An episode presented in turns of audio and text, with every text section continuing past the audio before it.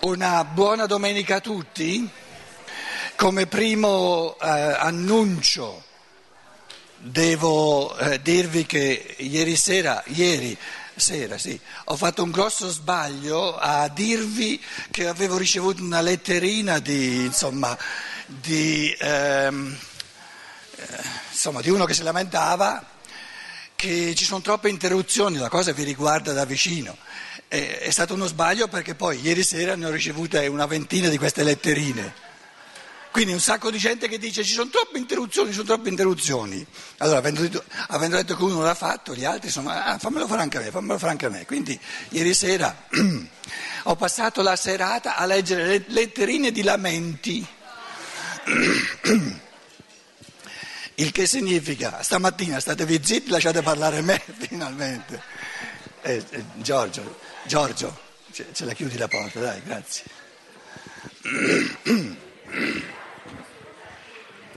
In questo modo arriviamo alla fine del quinto capitolo e poi nel prossimo seminario vediamo, casomai, se possiamo fare 6 e 7 insieme, e abbiamo finito la prima parte della filosofia della libertà, cosa non da poco. Paragrafo 28, anzi 27, che è piccolo, corto. L'enigmaticità di un oggetto risiede nel suo stato di separazione, di separatezza, perché lo vedo fuori contesto.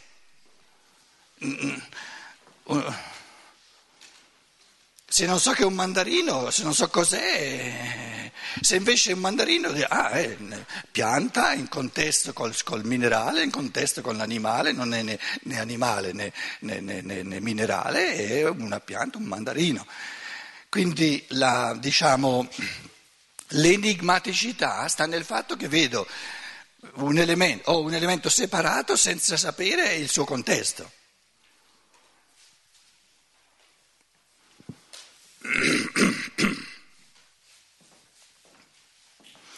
Una lettera dell'alfabeto B che vi dice, cosa vi dice? Vi dice parecchio, perché vi ho detto subito il contesto dell'alfabeto. Poteva essere anche una nota musicale, una CD. Bene, però io avevo detto è una lettera dell'alfabeto, non vi siete neanche accorti. Il contesto è l'alfabeto. Allora sì, è una B.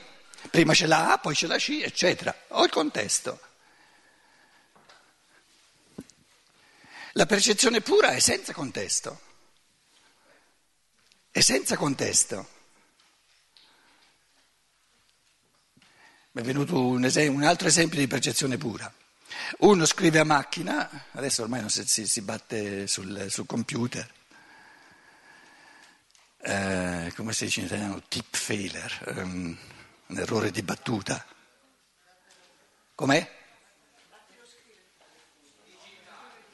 Sì, digitalmente, ma uno che fa un errore. Com'è? Un refuso. Un errore di battuta. Oh, finalmente, i toscani che ci sono a fare qui. Un errore di battuta e non l'ho notato. Rileggendo lo noto. Oh. Un errore di battuta.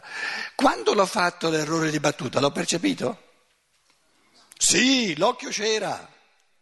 L'occhio in camera tutto. Non è che l'occhio c'era. Adesso vi faccio un bel errore di battuta.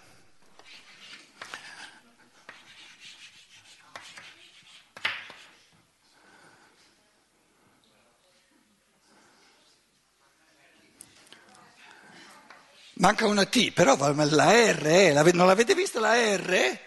Io ci ho messo bartuta.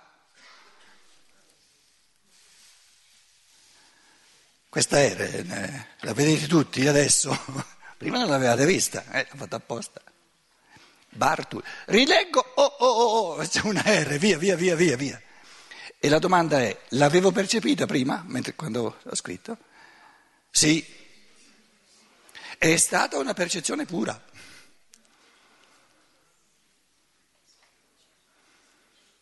L'occhio, non è che l'occhio capito? L'occhio sparisce, il campo visivo sparisce di fronte alla R, no? L'ha percepita.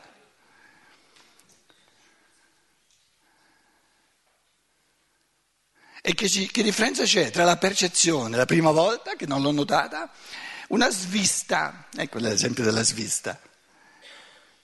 L'ho vista ma svista, però vista, la svista è una svista. La svista è una sottospecie della vista.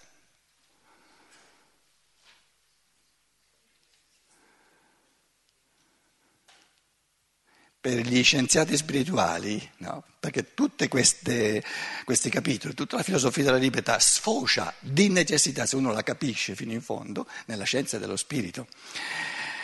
La prima svista, la prima volta ho percepito questa R, bar, tuta a livello del corpo fisico, con i nervi ottici naturalmente, e del corpo eterico. L'astrale, il corpo astrale non c'è stato, l'attenzione, non ci ho fatto attenzione, non l'ho notato. Cos'è che nota? A notare è l'anima, è il corpo astrale, è la coscienza. Non c'era. Adesso rileggo, oh!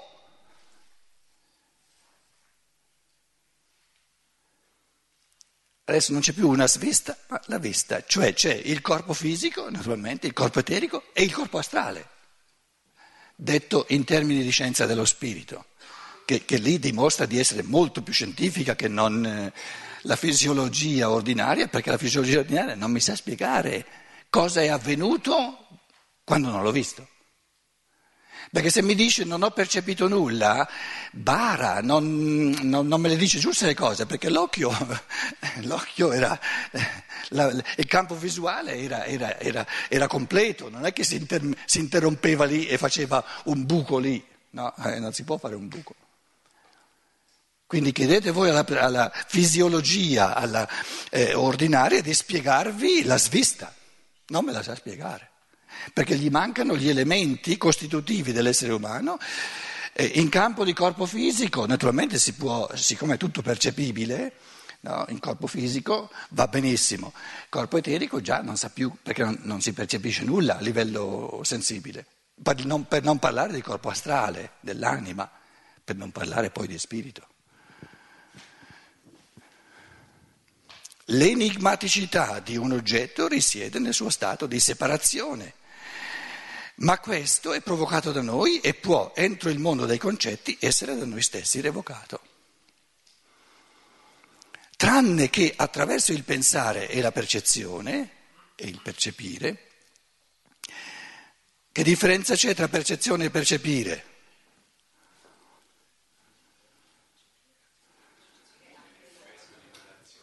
La percezione è è la percezione pura senza il suo concetto, il percepire è il concetto di percezione. Il percepire dice cos'è la percezione, il concetto di percezione. E il concetto di percezione pura è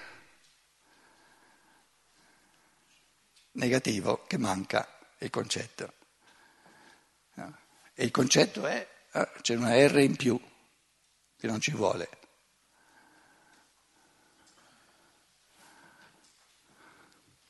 Tranne che attraverso il pensare e la percezione niente ci è dato direttamente. Quindi quando parliamo di realtà, quando vogliamo indicare qualcosa, la prima domanda è sempre fammi vedere dove la percepisco, il lato di percezione, e fammi vedere, ci mettiamo il concetto. Tutti e due ci devono essere, per avere una realtà ci devono essere tutti e due.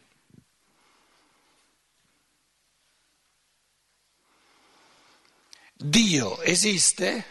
C'è? È una realtà? Può essere una realtà se tu in qualche modo me ne presenti il lato di percezione.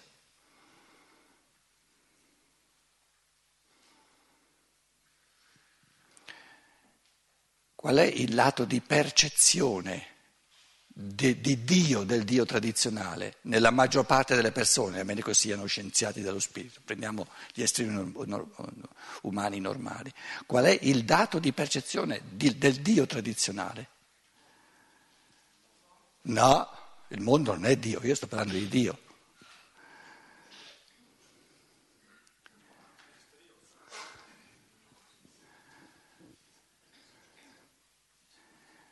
Qual è il dato di percezione? Ricordiamoci, poi nel sesto capitolo ancora lo approfondiremo, ricordiamoci che la percezione, non ci sono soltanto percezioni fatte all'esterno, ci sono anche cose che noi percepiamo all'interno. Per esempio ieri parlavamo della rabbia, la rabbia è una percezione, un percepito, qualcosa che io percepisco nel mio interno. D'accordo? Quindi adesso che io vi chiedo una domanda importantissima, tra l'altro, nel dialogo tra scienza dello spirito e religione tradizionale, adesso prendiamo un elemento fondamentale, il concetto di Dio, se c'è.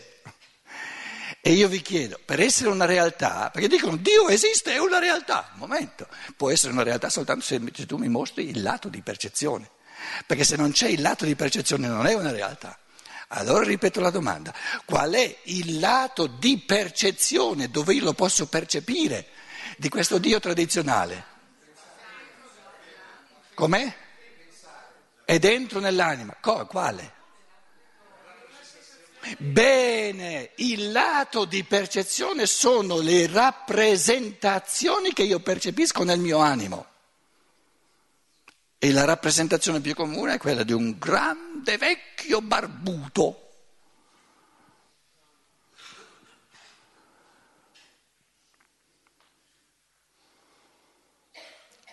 Bene, se il percepito è nell'anima, questo Dio è una realtà animica.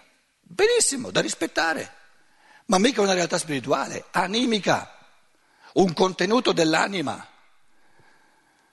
È pulito il discorso? Quindi non mi venire a dire questo Dio però è oltre la mia anima, è oltre il soggettivo, è oltre il personale, è oltre l'individuale. Dove? Dov'è la percezione?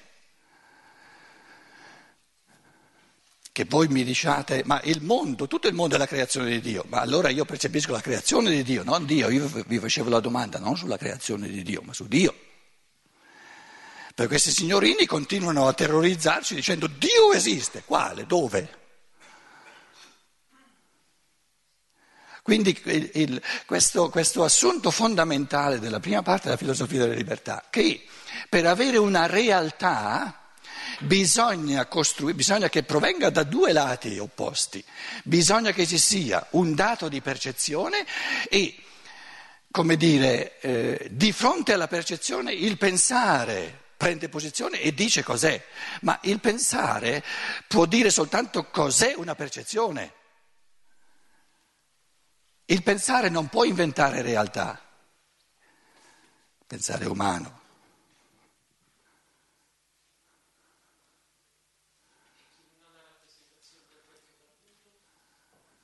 Ci dice Dio non esiste. Com'è? Priorità di luce per Dio? Hai la realtà della luce, perché la chiami Dio se hai la parola luce? Ma la luce, come la chiamo io, è il riflesso della luce entro il quale io vedo il Dio.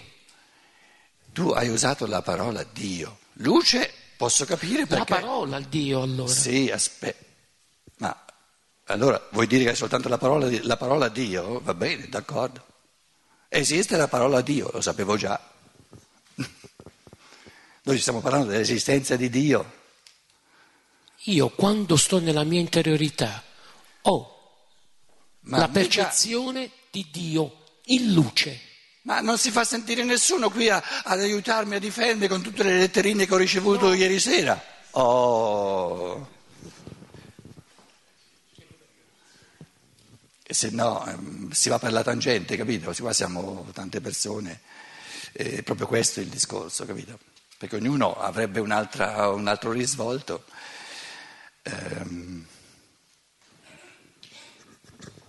Quindi chi è Dio? Se il concetto di realtà, il concetto umano di realtà, cioè di accesso dell'uomo alla realtà, siamo uomini, è inutile che vogliamo travalicare l'antropomorfico, uomini siamo, quindi parliamo dell'accesso umano alla realtà. L'accesso umano alla realtà, l'essere umano afferra realtà soltanto congiungendola da due lati opposti, deve avere un dato di percezione, che poi non è nulla, comunque ci intendiamo, dopo tutti questi esercizi cosa intendiamo dire, deve avere l'esperienza di enigmaticità e lottando, arrovellandosi con questa enigmaticità deve mettere in moto il processo di pensiero per creare il concetto. Però l'essere umano può creare un concetto che si riferisce veramente a una realtà soltanto con l'esperienza della percezione. Quindi l'esperienza della percezione, adesso la chiamo esperienza della percezione, che mi manca qualcosa. L'esperienza della percezione è necessaria per avere una realtà, se no non è una realtà.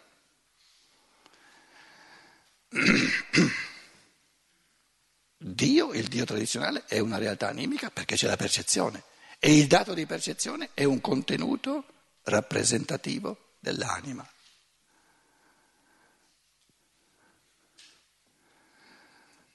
E questo lo rende una realtà, ma una realtà dell'anima però, che va benissimo, una gran bella cosa, mica. Allora però, cosa consegue dal fatto che il Dio tradizionale è una realtà dell'anima e nell'anima? Che ognuno ce l'ha a modo suo. Perché l'anima, lo dicevamo ieri proprio, no? Una delle cose fondamentali che abbiamo detto ieri era che l'animico, il vissuto animico, tutto il portato di rappresentazioni animiche è del tutto soggettivo, è del tutto individuale e personale. E perciò ci si scanna da sempre sul concetto di Dio, perché il dato di percezione è del tutto soggettivo, è animico.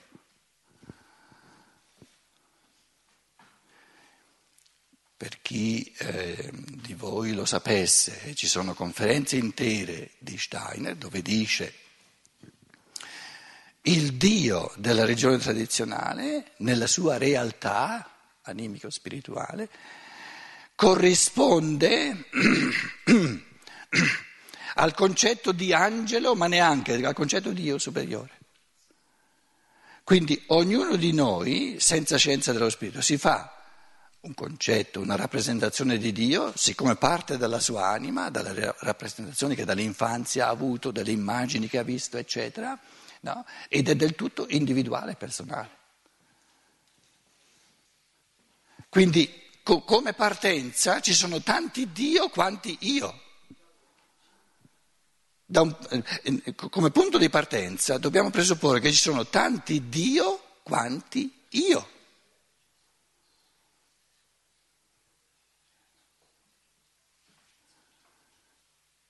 Perché in fondo ognuno ha l'esperienza di sé, la sublima, estrae l'ideale, il meglio pensabile partendo dalla percezione di ciò che percepiamo in noi stessi e questo meglio di quello che percepisco in me stesso, nella mia anima, eccetera, lo chiamo Dio, però è individuale.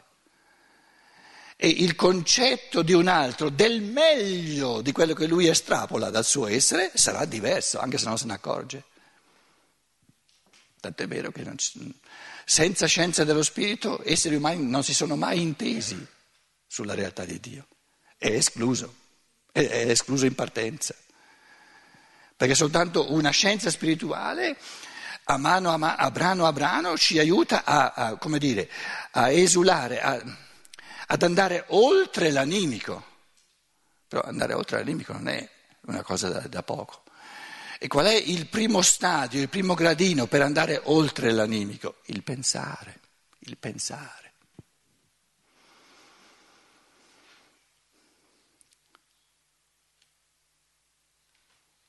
Questo concetto di Dio che io adesso vi ho sviluppato, che è il concetto di Dio tradizionale e individuale e personale, questo concetto non è né individuale né personale, vale per tutti.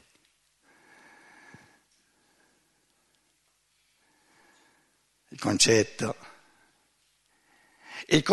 che dice il contenuto del Dio tradizionale è diverso in ognuno, questo concetto vale per tutti, è diverso in ognuno, quindi vale per tutti. Ecco il passaggio tra l'anima e lo spirito. Lo spirito è universale, oggettivo. L'affermazione che dice il Dio tradizionale è tutto soggettivo è oggettiva. È valida per tutti. Quindi se il concetto è giusto, è spirituale, è universale. Allora diciamo la maggior parte delle persone hanno rappresentazioni di Dio, ma non il concetto. E va bene, basta rendersene conto. Allora dicevamo, tranne che attraverso il pensare e la percezione, niente ci è dato direttamente. Sorge ora la domanda, qual è, sulla base di queste considerazioni, il significato della percezione?